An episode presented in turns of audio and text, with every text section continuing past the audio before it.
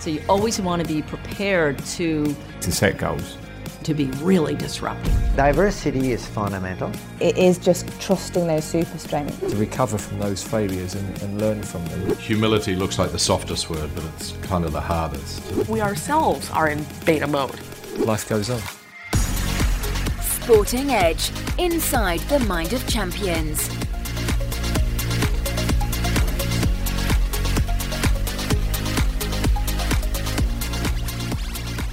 Welcome to the Inside the Mind of Champions podcast. My name is Jeremy Snape. I'm a former England cricketer with a master's degree in sports psychology. Since retiring, I've been fortunate to work with and interview some of the world's most successful thinkers and performers, and I'm passionate about translating their habits and routines into practical strategies to help you become more successful. In each episode, I'll be dissecting a common performance challenge to help you improve your mindset, your leadership, and your team performance. To me, our mindset is the next frontier. So let's find out why.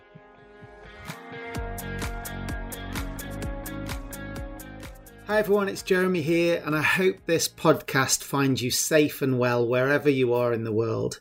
It's hard to believe how quickly this virus has spread and shut down our economies, our businesses, our schools, and life as we know it.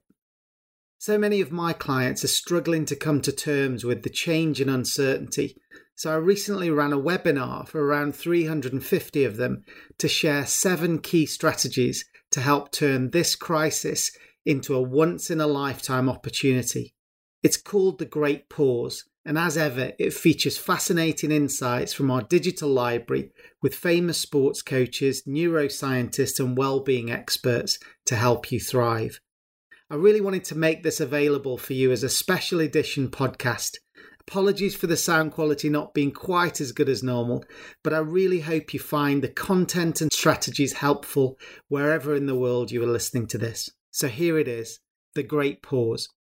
Hello, everyone. I just wanted to say a quick hello and welcome you to this winning mindset session.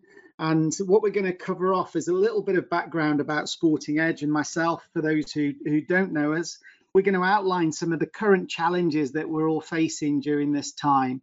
And it really is a, a, remarkable time for all of us in sport and business and education. And we're also going to look at some of the winning mindset strategies from our research and our digital library as we walk through this next session.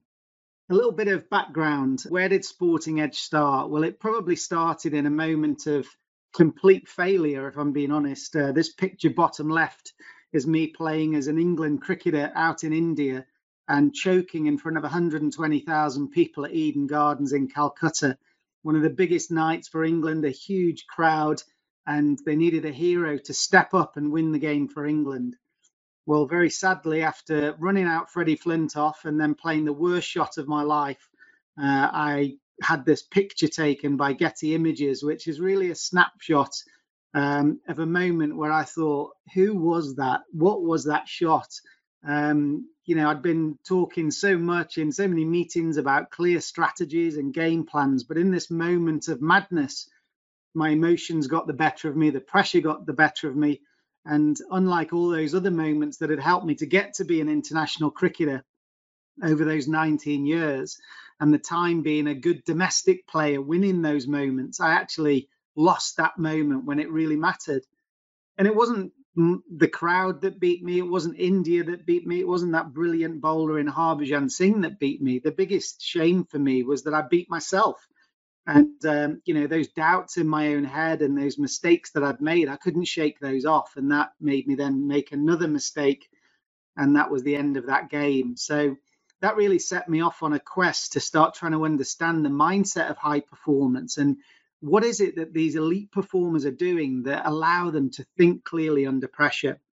So, after studying a master's degree at Loughborough University in sports psychology, it really gave me an opportunity to start working with some incredible people and teams. So, the first job that I got while I was actually still captain of Leicestershire Cricket was to go out and support the inaugural Indian Premier League, where the billionaires of India brought all the best players together into an auction bought the best players or their favorite players and stuck them all in a room wearing a different colored shirt. And that was the beginning of the IPL in 2008, and our captain was Shane Warne, and I was asked to be one of the coaches. So to win that first tournament with Rajasthan was an incredible experience in bringing a diverse team from all around the world together to deliver something special. That then led on to coaching the South African cricket team, and, and they went from number four to number one in the world with a really diverse group of players from seven different cultural groups within South Africa. So, a fascinating experience with them. And then I know we've got many of the top level football managers on the line today. And I'm very privileged to be a non exec director at the LMA, which looks after a lot of the uh, welfare and, and leadership challenges that the, the leaders and the managers face in that environment. So I often deliver the workshops for those groups, and it's great to have so many of you on the line. And then I also got a chance to work with Eddie Jones, the England rugby coach, as he moved over to England to set up this new era for the game in, in the UK. And he's had a profound effect, obviously, just falling short at the World Cup, but a brilliant coach and a fantastic high performance environment for me to learn from. So, both from my playing career and my coaching career, I've had the chance to get close to some of these incredible people the neuroscientists, the elite performers in cricket, rugby, football, the brilliant coaches, the well-being experts, and all of those fitness experts that sit around this high-performing group. Um, and I've actually spoken to each of them in turn and interviewed them to try and find their real life stories and their strategies of success and failure to try and understand how they've not only got to the top of their field, but how they've stayed there. And I've distilled that down with my team of learning experts and sports psychology experts into a digital library that now supports thousands of managers and leaders around the world. So we've been inundated with calls over the last uh, week or two where we've got this remarkable remote working situation where thankfully we've built this digital resource over the last 10 years and it's now supporting people, which is absolutely brilliant. And our view on this is that these challenges that we currently face as individuals have all been faced by people in the past about fear and uncertainty and building teams and communication. So, if we can listen to the experts from maybe RADA, the acting school, or the Cirque du Soleil, or some neuroscientists or well-being experts, then that helps us then in our offices or our homes at the moment to think slightly differently about these situations and it helps us to move forward. So I'll be sharing some of the insights from this video library as we walk through this session. And I'll also share some of the corporate experiences. And as I say, if you've got any questions, um, then I'd more, be more than happy to try and support you with that. But our client group is incredibly diverse and, and we work all over the world, whether it's keynote speeches or workshops with senior leaders or delivering these digital learning strategies. So for me, it's all about our mindset. And I think we've all got this mental breaking point and our cultures have got these challenges. And if we can look outside of our own businesses to learn from the high performers, then it's a great starting point for fresh insights and innovative thinking. So, this situation that we currently face is completely unprecedented. I, mean, I don't think there's ever been a time where the world has completely shut down and, and come to a standstill. And just the speed of transmission of this virus is incredible. We hear that I was looking at the stats last night that you know half a million cases around the world with over 23,000 deaths. Uh, we're hearing about it in all of our cities and all of our towns right around the world, wherever you're tuning in from today. This is a, a rapid pace global issue. And to think that we all thought we were so bulletproof with our Western world, with the, the big businesses and the big economies and the stock exchanges and the political systems and they've all come to a grinding halt. And you know, never before has there been such a period of uncertainty right across the world. Some some sectors have had it, some countries have had it with national disasters, but this is really going right across the world, and, and we're all in the same boat together. So we need to find a solution together, and that's some of the elements we're going to look at today. So as I mentioned, we're going to look at our digital performance zone library, pull out some of the insights, and hopefully you can make some notes or internalize these insights and start reflecting as you sit in isolation, but actually you're connected here with over 200 people logged into this particular session. And the first insight that I wanted to share, I'm not going to share the uh, full audio and video with you, but was from John Coates. And, and I had the chance to meet John after reading some of his research. He was a trader at Goldman Sachs in New York, but became increasingly fascinated about why um, why the traders were changing their behavior based more on their emotions actually than the market conditions. And in one of his interview insights, he tells us that there are three key factors in setting up the stress response, and that's novelty, uncertainty, and uncontrollability. Now, if we think about this current COVID 19 context, we've got a completely new situation. We've got absolute uncertainty about how far, how widespread, how long this is going to go on. And so many of the elements involved here are out of our control. So, this is almost the perfect recipe for stress. And I know it's a pivotal time for people in isolation, disconnected from their loved ones, disconnected from that normal routine and those normal rhythms around our working days. So it's absolutely critical that we optimize our own mental health, but importantly, start to look out for those people in our network or our neighborhood that might be struggling with isolation. It's very easy to put on a brave face, but actually, it's really important that we're looking out for people and just checking in on them to make sure that this holy trinity of the stress response here isn't affecting them negatively with so much time at home. So these elements set up the stress response. And it's really interesting to think that novelty, uncertainty, and uncontrollability all trigger this stress response because our brain was actually built hundreds of thousands of years ago for safety long periods of calm in the savannah and this, this occasional trigger of the fight and flight response, which would have been to a predator. But now we've got this new context, which makes us think about short term survival for ourselves. And it's this primitive wiring that forces us to think selfishly and short term, which is causing so many of the bad behaviors that we've seen in our recent media. So we've all seen this sort of selfish scarcity mindset of stockpiling in our supermarkets around the world. We've seen people selfishly going into uh, public areas and still getting together in large groups of people right across the world because to them in that moment that's what seems most important and we also saw if you're in the UK the nurse who finished a 12 or 13 hour shift saving some of these people who were in you know terrible situations in the emergency uh, care units of the hospital, and she got out of her shift, tried to go to the supermarket, and the sh- the shelves were bare. So it really does, as all pressure does, highlight the best in people and the worst in people, and we've certainly seen that.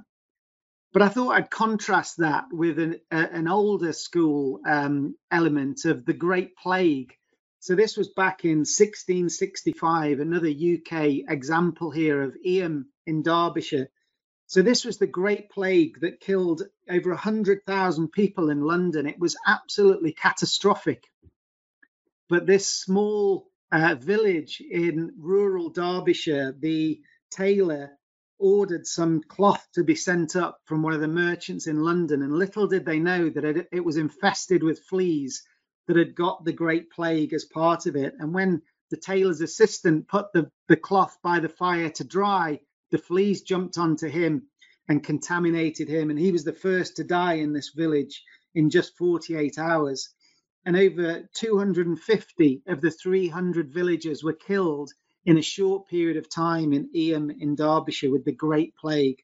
But it was really interesting because the local vicar, um, William Mompesson, was the person who had the foresight and the selflessness to say he recognized how rapidly this was spreading and said that all the villagers needed to stay within the village walls to stop the spread.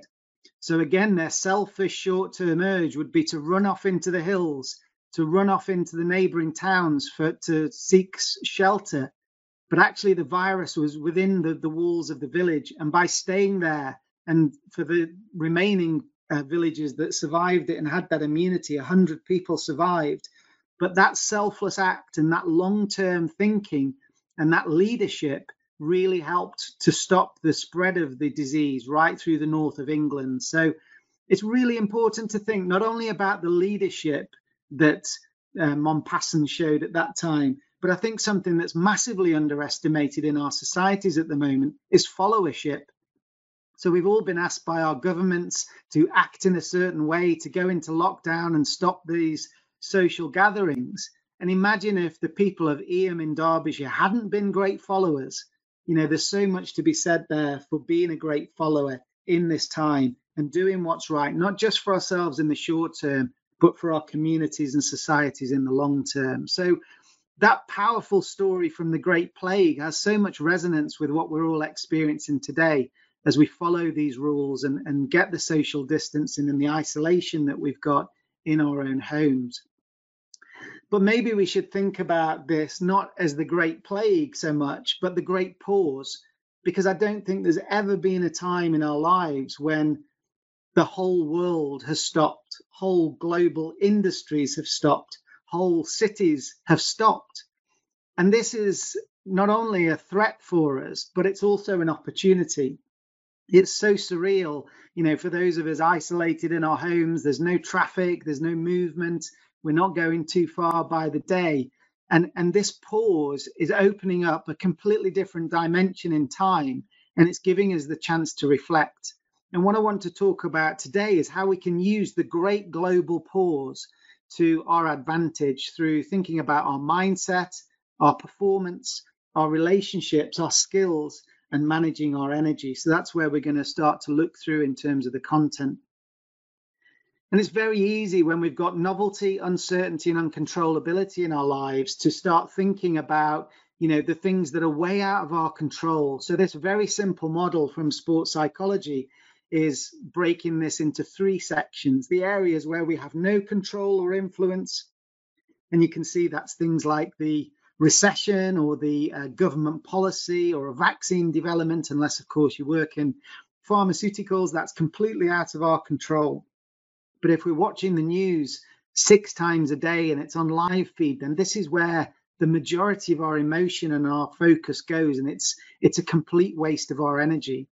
And then we move down to this area that we can't control, but we can actually influence. And this is much more in our local areas, within our houses, within our families, within our networks, and having that calmness when we go out into the shops to stop that panic and stop that buying and, and reinforcing that social distancing that's going to be so important to um, halting this terrible disease. And the third area, which is absolutely in our control and where our winning mindset comes from, is thinking about what can I do? What can I do when I'm in control? So it's so uh, important to think about. I often talk to sports teams about everyone's so desperate to win, W I N. But we've got to think about what's important now, what's important next, what can I do in the next five minutes, 10 minutes, next hour that can make a difference here. And this is where we start to think about our own hygiene choices, how much we watch the news, maybe our own well being and, and productivity and also that selfless support for our communities. So we really need to be thinking that instead of 90% of our focus out on those things that we can't control or influence, that we dial up this focus in our daily routine of 70% of the elements we focus on are, are in our control. We allow some of our focus to go onto those things we can influence, but we real, really dial down the elements that we can't control or influence because that really is going to sap our energy and, and it's going to be a vicious spiral for us. So let's start to think about some of the strategies here as we walk through the content. And I also think the great pause is going to give us this opportunity to reflect.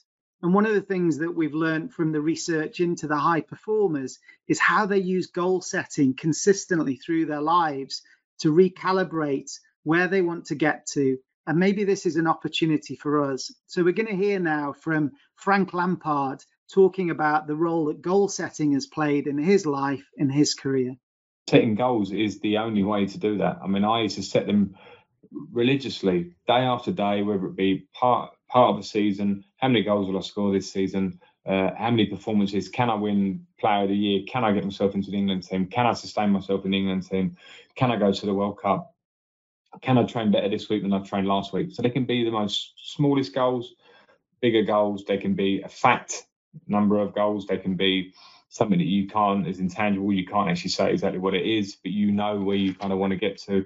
And once you get it, bang, what's next? What's the next goal? And it's as simple as that. And I, I was superstitious uh, in my football career to the point where I, I, never wanted to to write down my goals because I kind of felt once I write them down, I'm almost tempting fate that they won't happen. So I had them all in the head, and you can adjust around that. So they don't have to be uh, set in stone. It's the beauty of putting them in your head. No one else knows about them. So if you you set that one, I want to get to that. I want to make you know that amount of good performances this year um, all of a sudden you realise you're falling short of that. Okay, well, you know what? I'll, I'll, I'll, address that. I'll change that goal slightly. That doesn't make me a bad person. That doesn't make this a bad year. That just means that I'm actively trying to make a difference. So, okay, well, now I've changed that goal. What do I need to do? Okay, I need to train harder. I need to become quicker. I need to go in the gym and become stronger. Um, so goals should be a constant for me. And I, and I think this, this super seed sport, this is talking about life here. I think we can set goals, positive goals that we try and achieve and you just keep going and going. So I love that insight, not only because you can hear his passion for constantly setting goals. This is not a time for the victim mindset where we feel like the world is against us. You know, this has come to, you know, knock us off our successful uh, perch where we were. This is a massive challenge that so many people are facing.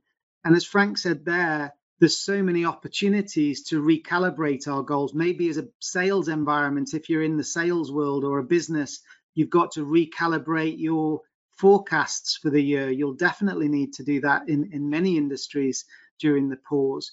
Maybe for you in your own career aspirations, you need to think about how you're going to recalibrate that. But I think more importantly, we start to visualize and start to set some shorter term goals as well as those long term goals often we're in a blur with work. We're going, you know, in our daily commute and, and weeks and months and, and years fly by and we're still doing the same things. Well, maybe as you look out with this time that you've got at the moment, you start thinking, well, actually, I don't want to be doing this for another five years, 10 years. I'm actually going to start to think about a different life, a different plan, maybe living in a different country or working in a different industry. And it's starting to visualize that in Technicolor, which is what the champions do so vividly, so that they can almost sense every uh, emotion and the, the sights and sounds and smells that go with that successful new endpoint that they use to drive their choices in the short term. And I think I think for so many of us in this blur of working life, we're, we're still living off the motivations that maybe we failed in our younger years and we're trying to prove people wrong or we're trying to prove that we're competent. And actually, this period has made us so much more aware of our own uh, mortality. And, and maybe one of the ways to think about this is, you know, how do we want to be remembered? How do we, what do we want to leave behind? What's the impact that we want to have had on our industry and, and more importantly, on those loved ones around us? Because if we start thinking you know, with the end in mind, as, as Stephen Covey speaks about, then it can start to change the way we think about the choices in the short term. So, what goals are you going to set? Not only those long term goals, but also those short term goals in the coming days and weeks to make sure that you feel like you've got purpose and you've also got something to aspire to in the longer term. That's absolutely part of the champion's mindset.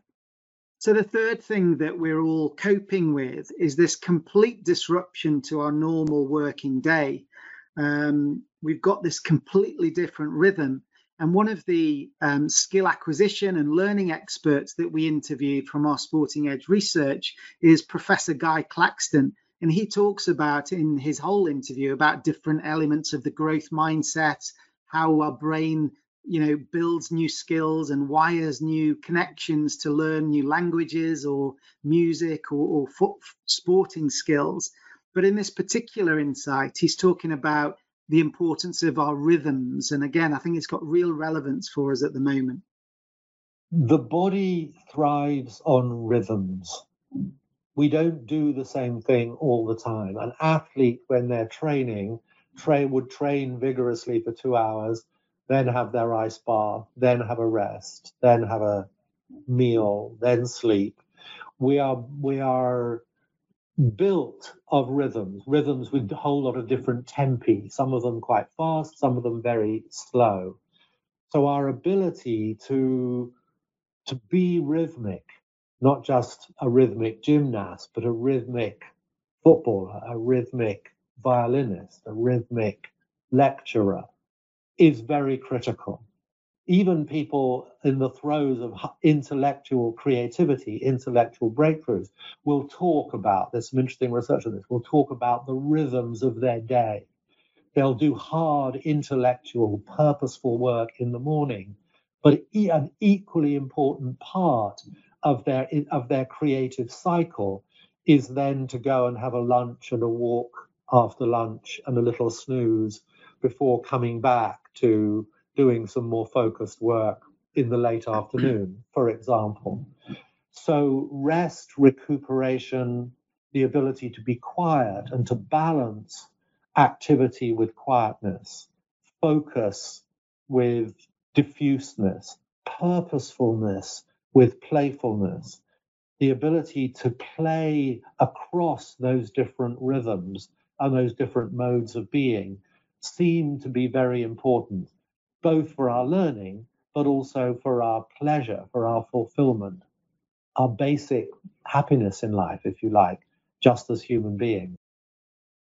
So, again, I think that's got so much relevance for us to think about this jolt that we've had. You know, we've gone from this working rhythm. I tried to visualize this uh, with my PowerPoint slides with this idea of the old style, the old rhythm that many of you might have experienced, where we're up at six o'clock in the morning, you know, we get ourselves showered and dressed, maybe a bit of time with the family.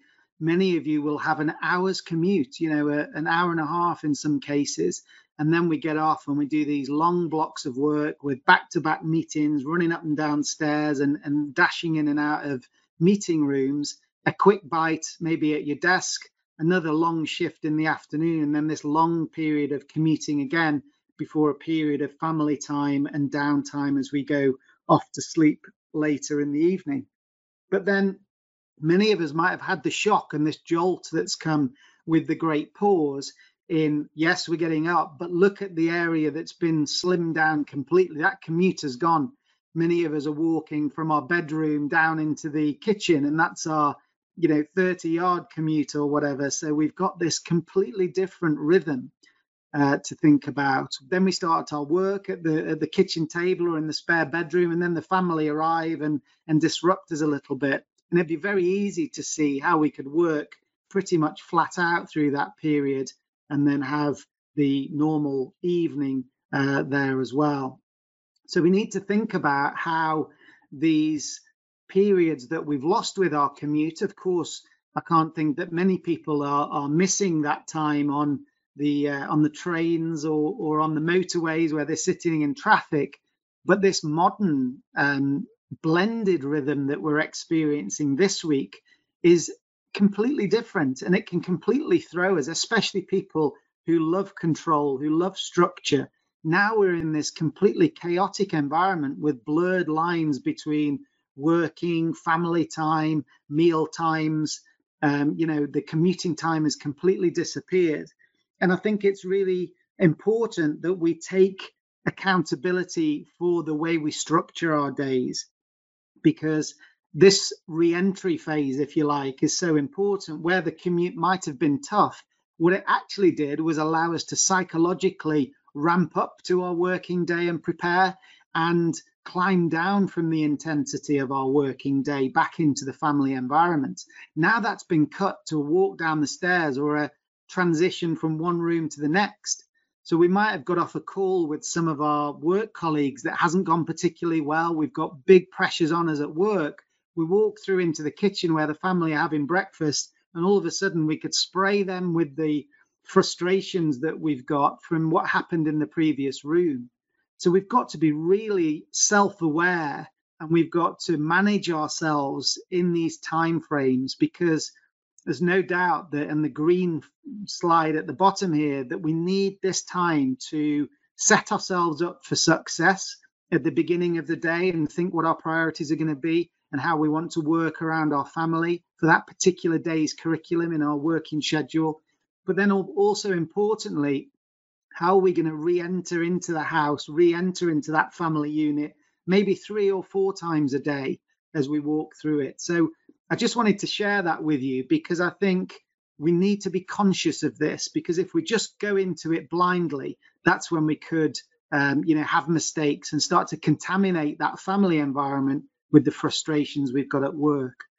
And you'll also see that from the bottom example, we've got the opportunity here to shorten our day, and that means to lengthen our night. Now, you will see lots of blogs of Hollywood superstars telling you to get up at four o'clock in the morning and do three gym sessions and four hours of meditation and yoga before breakfast. And while I think we'll come on to energy management in a moment, I think that is important. But when else in the world, in, in your lives, will you have the opportunity to sleep more? There's no commute, there's different pressures on our working day. So, this could be the time when we actually start to get more sleep. So, that working rhythm is absolutely critical. And I haven't got enough time to zoom into our digital library, but I'll just show you uh, or just highlight a couple of the experts and their advice that might help you during this challenging time. So, the futurist James Wallman talks about the importance of managing our screen time for ourselves. You know, are you constantly stuck to your news feed? Are you, you know, have you got your laptop on at work and you've got the TV on behind and social media flashing away? All of these things drain our energy. So, we've got to watch that, especially with our children so we need to set up those rules and have those build those partnerships and those agreements up front because these are these are new times and they're set for new working rhythms, as Guy Claxton said. Secondly, from Deirdre Harris, who's a psychiatrist from Washington State uh, University School, Medical School, talks about you know this task switching. Um, we've got to think about deep focus. So maybe these you know focused bursts of energy on a particular task and then we have time off where we perhaps walk around the garden or spend time with family. So we need to judge ourselves by our our impact not our busyness um, as we may have done in our in our previous days. And Vin Walsh this is quite cathartic i think to think that we don't need to stare at that spreadsheet all day to try and solve the problem. This top neuroscientist, Vin Walsh, talks about um, how these eureka moments of innovation and creative thinking can often come with, what he calls offline processing when we are going for a walk or we're doing something different in the in the house or in the garden that's often when our best ideas come through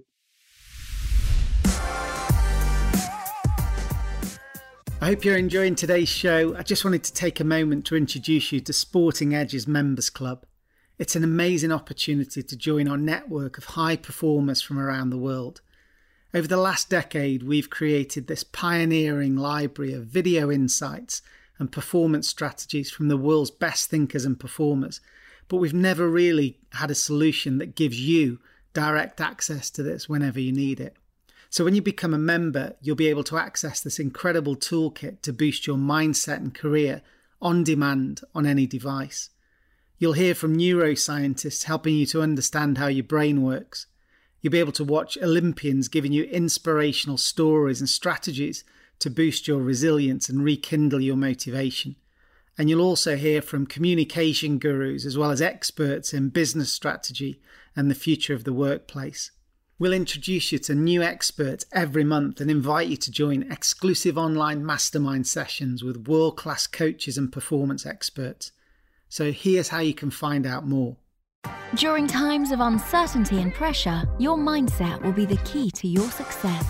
Sporting Edge members have unlimited personal access to hundreds of video insights and performance strategies to accelerate their personal and professional success.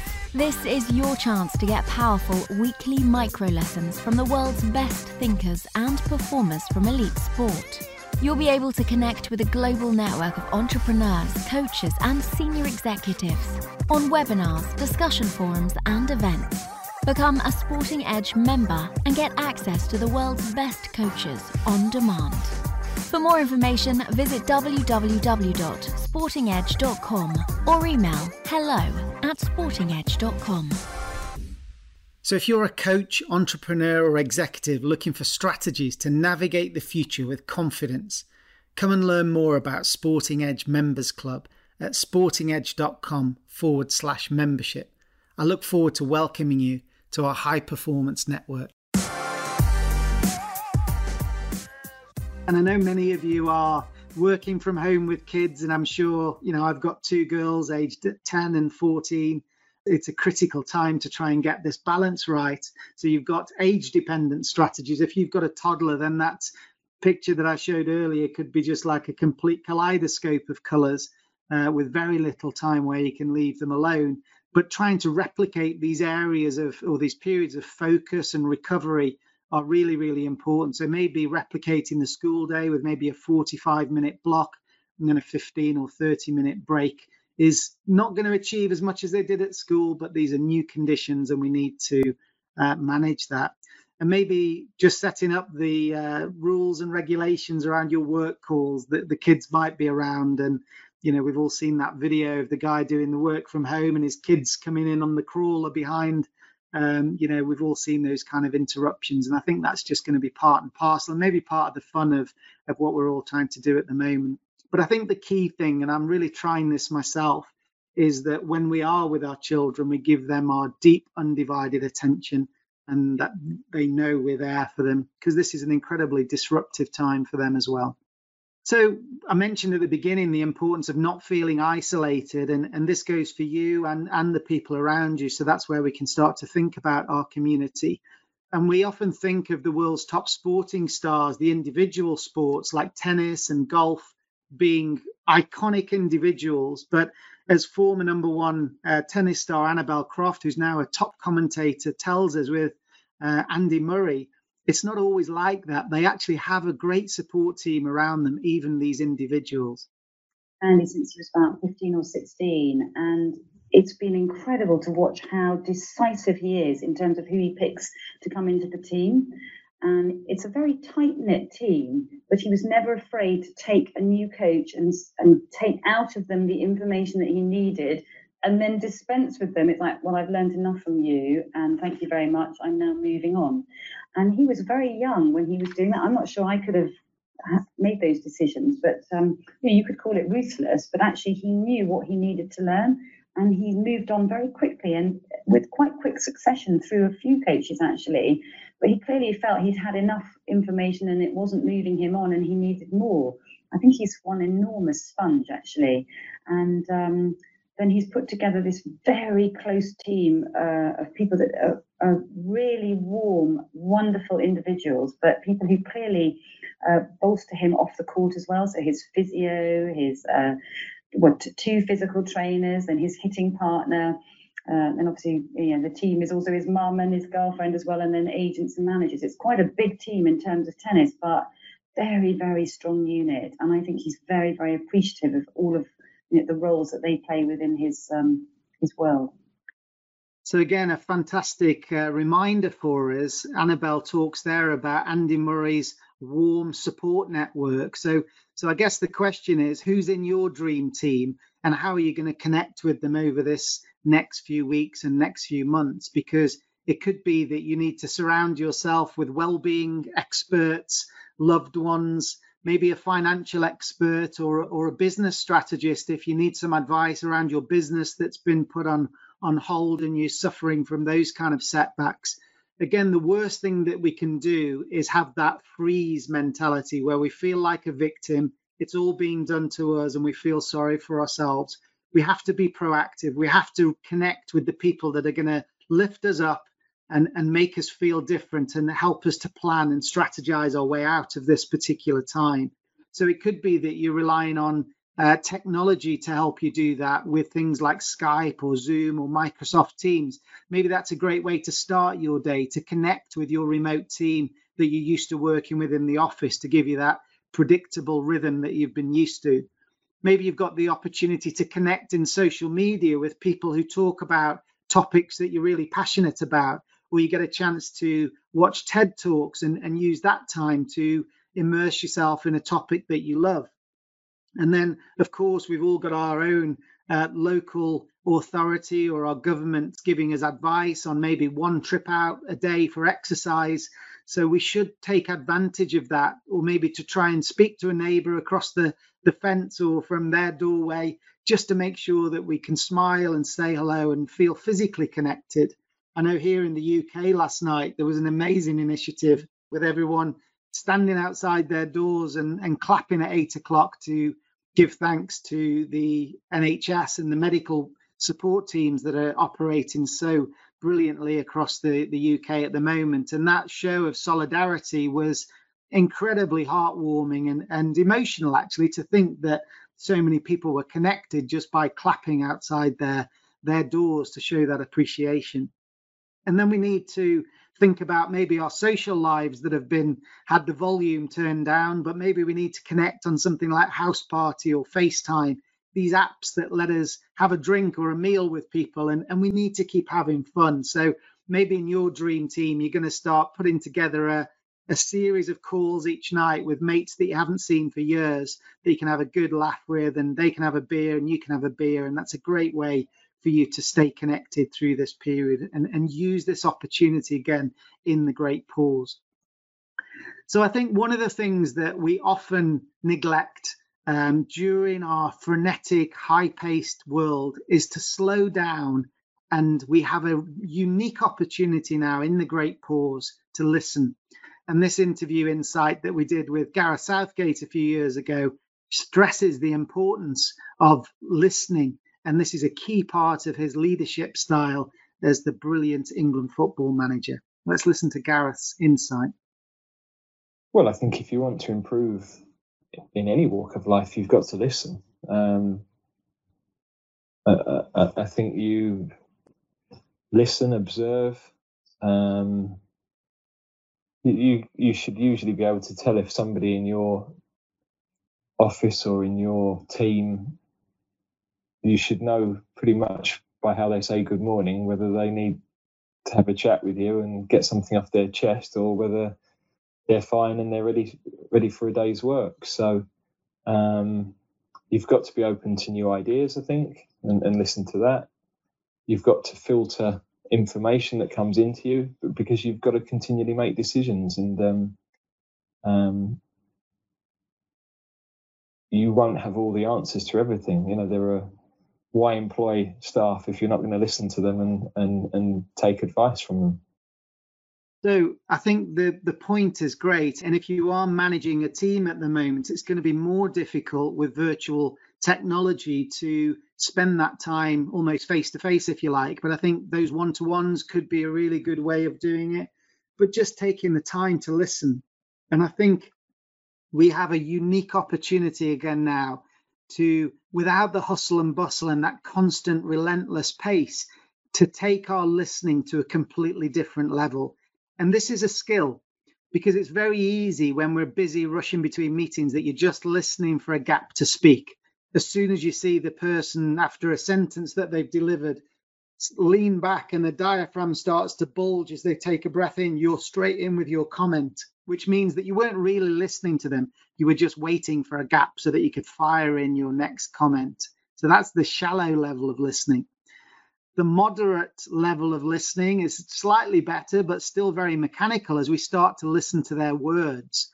So somebody might talk about a particular problem that they've got, or maybe how they feel in their health at the moment.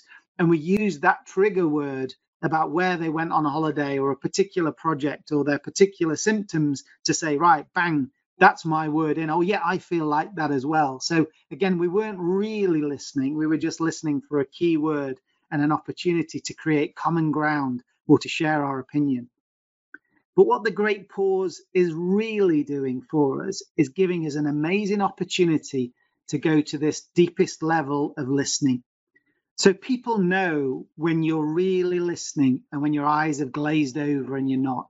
This opportunity to get close with our families, to spend time without any distractions, without any rush, without phones going, and without rushing off to a meeting, to actually listen to our family, our friends, our loved ones, our work colleagues about their aspirations, about their fears, about their frustrations, and really just listen because that is so valuable to building these stronger relationships.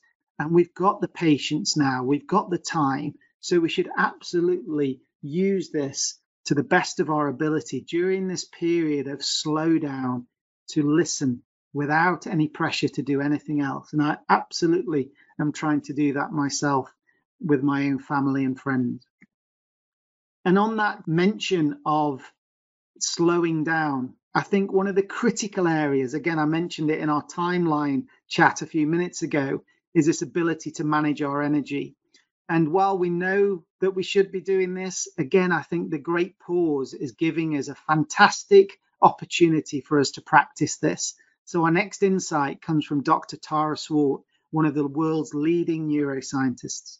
So, what I call basic hygiene factors like sleep, nutrition, hydration, and exercise everybody knows that we should be doing these things. And it can be a bit like, yeah, yeah, of course I know I should sleep. But what we know now from the neuroscience research is so compelling that it really makes it more frightening to think about not doing those things properly. So let's start with sleep. Um, if you have disturbed sleep overnight, so we're meant to have six to eight hours of good quality sleep. There are some CEOs that say they only need four or five hours and they're sending emails at five in the morning and they've already been to the gym but that's not okay for most people. So that's not something to be admired and followed. Most people need six to eight hours of solid, good quality sleep where they go through the various sleep cycles. If that gets disturbed at all, then you're effectively working with um, an apparent IQ loss of five to eight points the next day.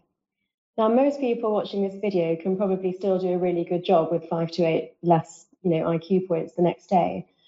But an entire night's disturbed sleep, and that could just be a red eye flight, equates to one standard deviation loss of your IQ the next day. Most people couldn't operate on that, whether you're a lawyer, a sportsman, um, a coach, you know, giving service to other people, you're really putting that at risk. What we know that um, happens overnight is that there's a system called the glymphatic system. So, not the lymphatic system in the body that cleans out our blood cells, but a system that cleans the cerebrospinal fluid that goes around our brain and spinal cord. And that washing process actually clears out protein plaques and tangles that, if allowed to accumulate, lead to dementing Ill- illnesses like Alzheimer's and Parkinson's. So, you know, I've done shift work as a doctor. I travel a lot, jet lag, you know, sleeping on planes. So I really try to ensure good quality sleep every night that I can. And um, the use of napping is also quite helpful. So a 20 minute nap is like literally plugging in your phone battery, it will just give you a power boost. A 30 minute nap improves learning and memory in the brain. And a 60 to 90 minute nap improves learning, memory, and actually encourages new connections to form, which um, can unleash creativity in the brain. So, again, when will you have an opportunity to catch up on your sleep? We spend so much of our time focused on our impact during the day, but we rarely spend the time prioritizing our recovery off the field or off from work. And that's what we've got now. So, the health benefits are going to be massive, and this boost to our immune system and our health and energy is going to be absolutely critical because the current situation, even though you might not be commuting, is draining you of energy because it's different and it's challenging. So we need to lean on some of the insights from our medical experts and well-being experts as well here. So some of the interviews that I've been lucky enough to do um, and the team here at Sporting Edge have collected are from Dorian Dugmore, who's the doctor who looks after many of the UK's top football managers. And he talks about the importance of setting up these lifestyle choices so that if we have a late night where we're drinking a lot to try and cope with the disruption and the change, we're not going to sleep very well. And then we're going to wake up feeling groggy. We're going to crave sugary food. We're going to be less productive. We're going to have worse conversations. And that builds the stress, and we're into a bad cycle. So we need to think about how each choice, maybe some exercise in the morning, um, you know, some healthy breakfast and healthy snacks, lots of water through the day, is actually going to help us to cope. So setting some well-being KPIs around this time is an absolutely critical opportunity for us to emerge with a healthier mind and body. And we've got uh, the head of nutrition for England Rugby, who I was very uh, lucky to work with, talking about balancing this energy equation. If we were doing 3,000, 4,000 steps previously on our commute, getting off tubes and trains and buses to get to work, so much walking. Now all we're doing is walking from the bedroom to the fridge and to the kitchen table where we work. So we need to be aware of that balance of energy in and energy out again. So uh, maybe we need all to join Joe Wicks on the breakfast exercise show to make sure that we're getting some calories burnt to balance that out in this new world. And Anna West, the sleep expert, talks about creating again this consistent routine, that pattern that we've heard earlier, and getting the room nice and cool so that we can set ourselves up for a successful night's sleep. So I really hope that those insights will stimulate some fresh thinking and choices around not just how challenging this is, but how we can recover during this period. And I also think the great pause is giving us a chance to learn. And we're going to hear now from a digital skills expert from a company called Freeformers, Kalista Kuhn, talking about that. I think the skills that businesses need now and in the future is definitely um, being able to not necessarily know how to use the technologies that are emerging, but to understand the context for these and the potential of the application. If we look at, you know, CEOs to frontline staff, you don't need to know how to write Python or understand code to understand the impact that machine learning will have on your business, on your customers, on return of investment, and how that will shape um, your economy essentially in the future. So being able to understand the context and the application of technology is vital. Another skill that is extremely important, which we overlook often, is ones that have been around forever. But traditionally, we've termed them soft skills, which I think is a little bit of a, a misnomer um, because these are the skills empathy, reasoning, creative problem solving, um, emotional intelligence that are going to set people up to do the things that the machines can't do. And these are the things that we forget. And they will always, always, always be crucial um, working alongside technology as the economy changes and that landscape changes. So again, a, great insight there, and and so many of us have uh, been forced to work remotely, being forced to embrace digital technology, and, and many of people in the in the workplace would never have really grasped that opportunity unless they'd been forced to do it. But what else could we do more proactively? As Kalist says, we don't necessarily have to learn a, a coding language, but maybe there's some kind of photo editing software that you want to learn, or maybe you want to become a, an Excel spreadsheet guru, or maybe it's video animation or something that was going to be really useful for you in the future of your career that this downtime could give you some opportunity to learn.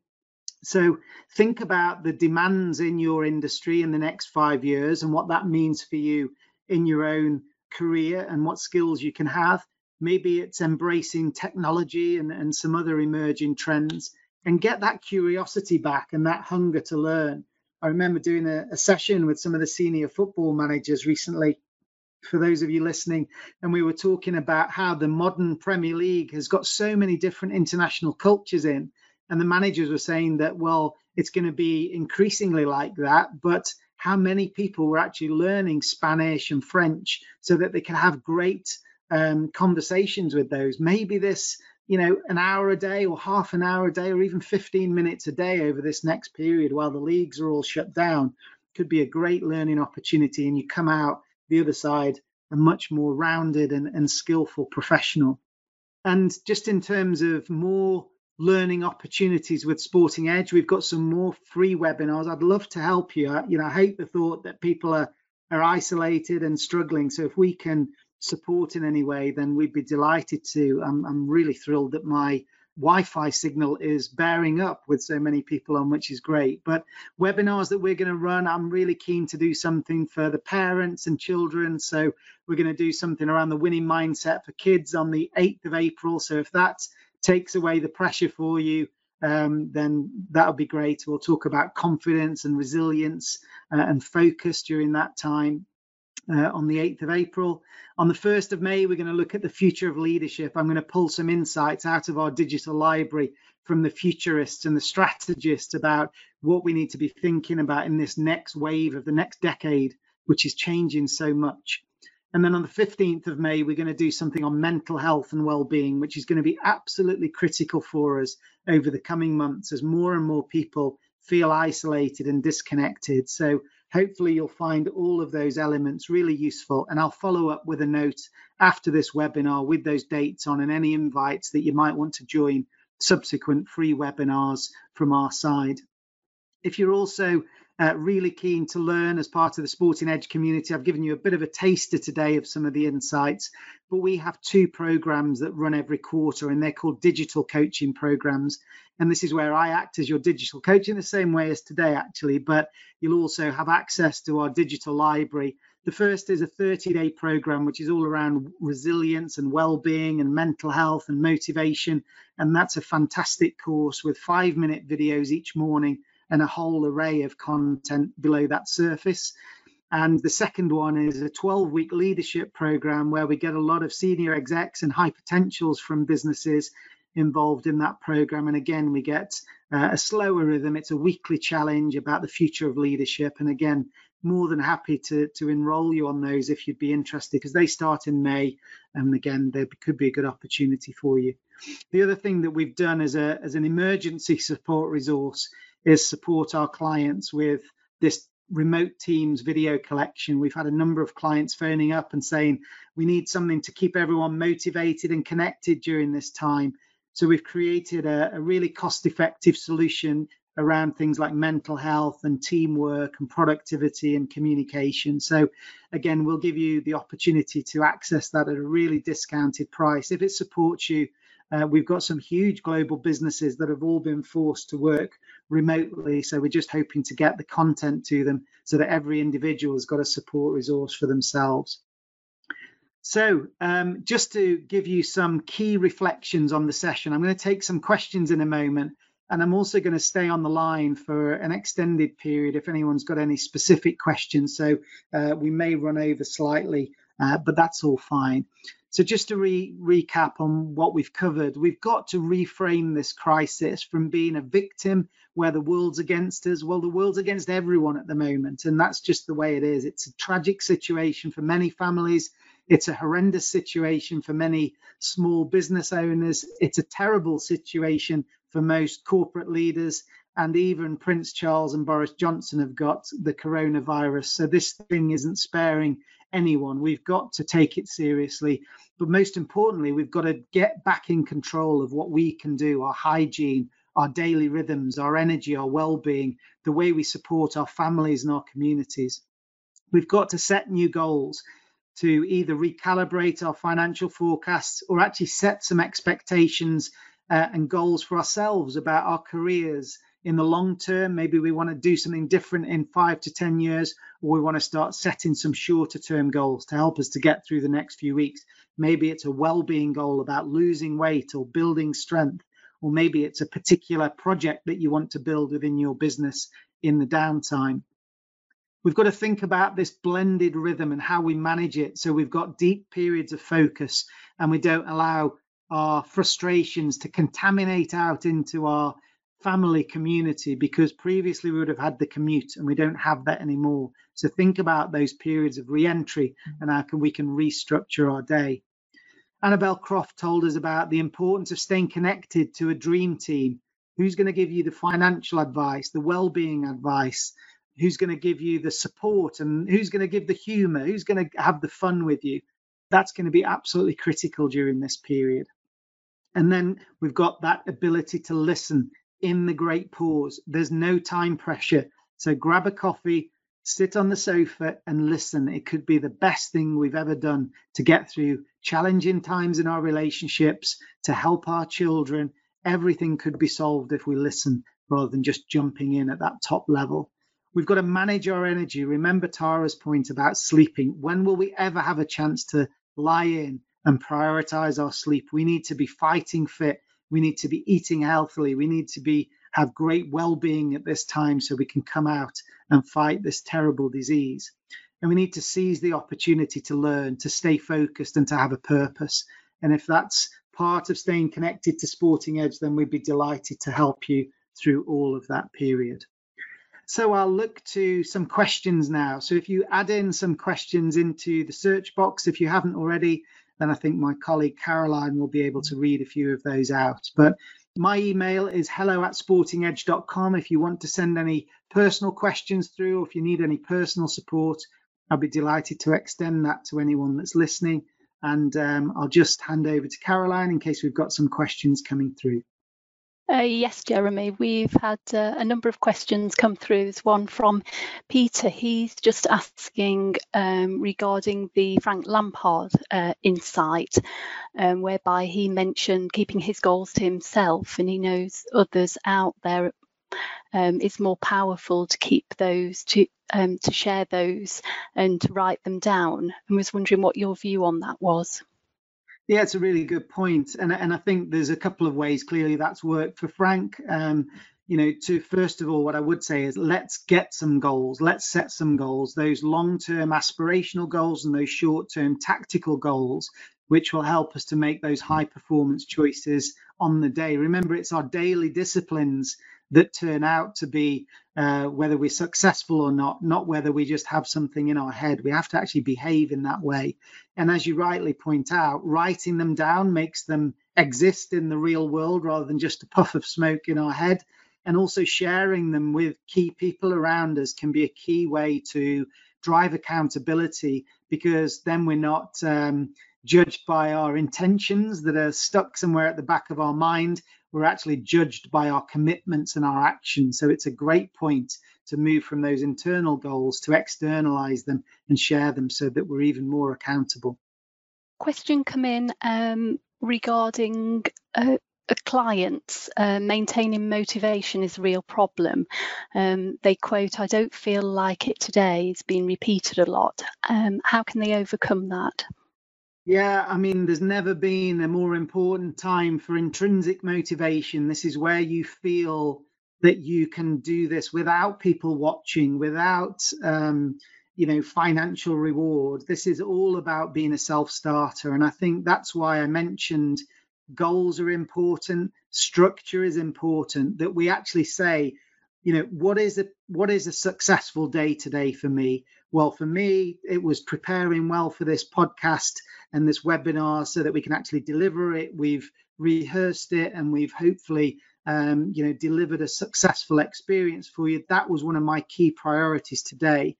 So tomorrow, my priority will be completely different. We, we're trying within our family to have a, a normal weekend sort of rhythm. So we're going to do different things tomorrow and no work. So I think each day when we wake up or the night before, depending on how you want to structure it, we've got to set ourselves some goals to say, what is successful? What does a successful day look like tomorrow?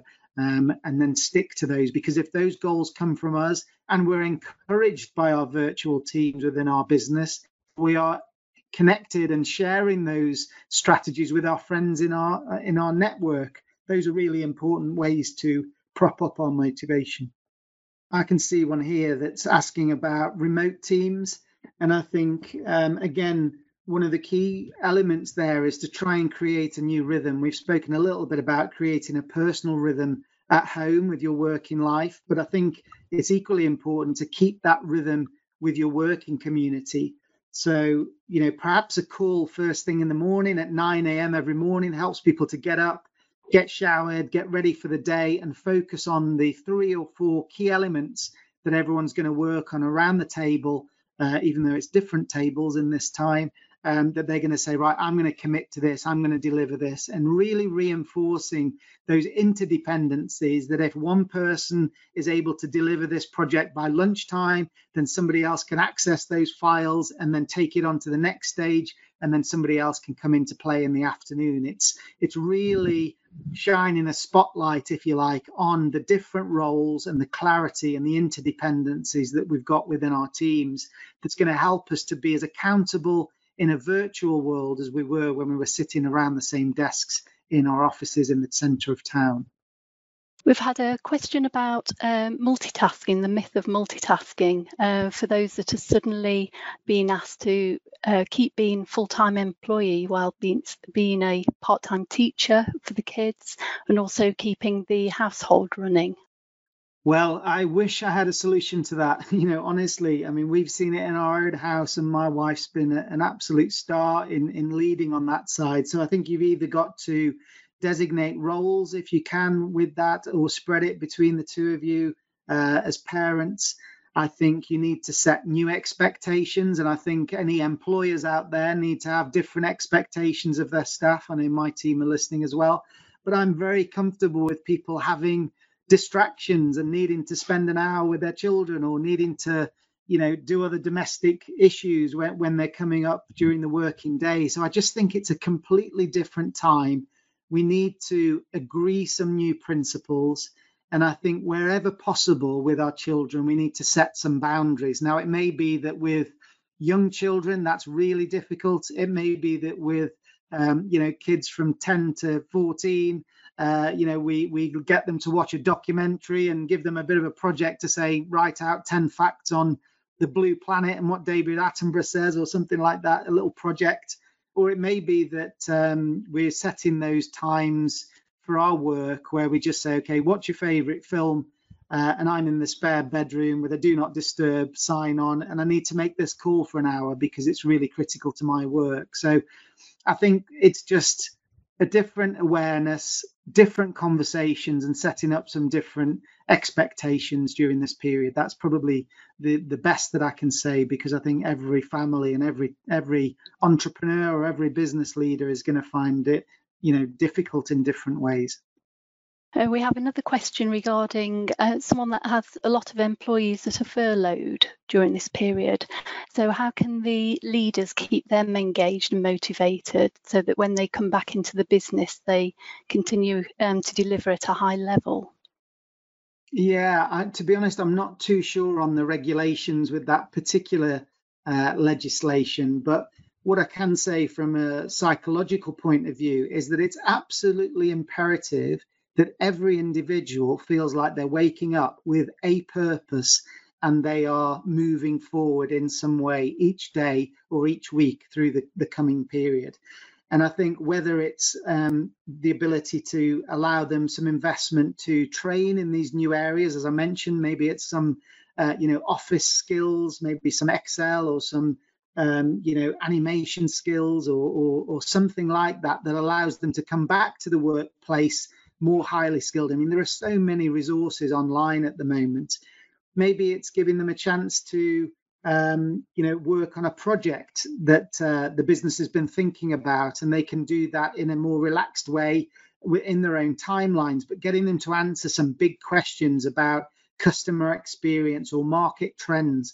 Again, we've got to be creative about how we think about this. I don't think there's any one way of doing it, but first of all, from a performance and a productivity point of view, we need people to feel like they've got a purpose and a goal each day.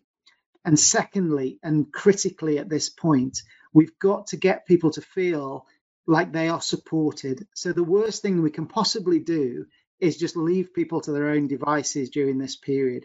We've got to be checking in. We've got to be trying to support them. Again, that listening time is absolutely critical. Do we understand people's frustrations? Is there anything that we can do to let them offload that frustration to us as our, as leaders in the business? And can we repackage that and be patient with them and help them to restructure it into something positive or at least neutral rather than being negative and destructive during this time? So i think as the days go by especially those people who fear being isolated we've got to try and create a new rhythm and dial up that support. You know there's been challenge you know, for months and months and years and years in so many businesses. And I think this is the opportunity where leaders need to stand up and either invest in their people or invest time in their people to show the support and show the care that they've got so that when this cloud does lift, we can come back and deliver, you know, with happy and healthy and productive people to something that we all want to do. I think we should probably wrap it up there. We've gone over time, but um, I'm more than happy to answer any more questions. So please do connect with me at hello at sportingedge.com. Um, as I mentioned, we've got the podcast there for you. Uh, inside the Mind of Champions on our website. We've got those free webinars for you. We've got the remote teams pack that we can send some information out on in those two programs. But my final message here, I guess, is that this is an unprecedented time. Never before has the world paused. Never before has the world stopped. And it has right now. And the uh, economy is struggling, our health is struggling, our politics is under strain, but our environment is coming back to life. We've heard of you know, fish being seen in, in the canals around Venice. We've heard about smog lifting as the factories and the airlines have closed down. So this is a, a reawakening time for the environment. And I really hope that you can see the great pause as an opportunity for you to learn something new or for you to come back to life. And I know it's an incredibly challenging time for so many business leaders, entrepreneurs, you know, families at this time. So if I can help in any way, please do email me at hello at sportingedge.com. I hope you found this useful. And my challenge to you is use this time to emerge on the other side a happier, healthier, and more productive person. And I wish you every success. And we'll see you next time. Well, I hope you enjoyed this special edition podcast, The Great Pause, and I hope you found it comforting in this turbulent and uncertain time. As ever, our mindset is absolutely critical to the way we cope through periods of adversity. Remember, if you need any support for your team, please do visit sportingedge.com and you'll see the new Remote Teams collection, which I've created as a special discounted support resource for my network. It features 74 of the video clips you've been listening to in this podcast from our digital library, which can all be used to boost mental health, communication, focus, and productivity across your entire business while your executives and colleagues work from home. It's designed as a simple access resource for a short three month license, so take a look at sportingedge.com for more information on that remote teams collection. In the coming weeks, I'll also be sharing more webinar dates with you, so do connect with me on LinkedIn or email me at hello at sportingedge.com if you've got any questions. If you found this podcast useful, then please do give it a rating on Apple and Spotify. I'd really appreciate that. And thanks so much to Matty G and Toril H11 for taking that extra 60 seconds to write a review. I really, really appreciate the time, guys. So keep in touch, and most importantly, until next time, stay safe and take care of yourself and your family. We'll see you soon.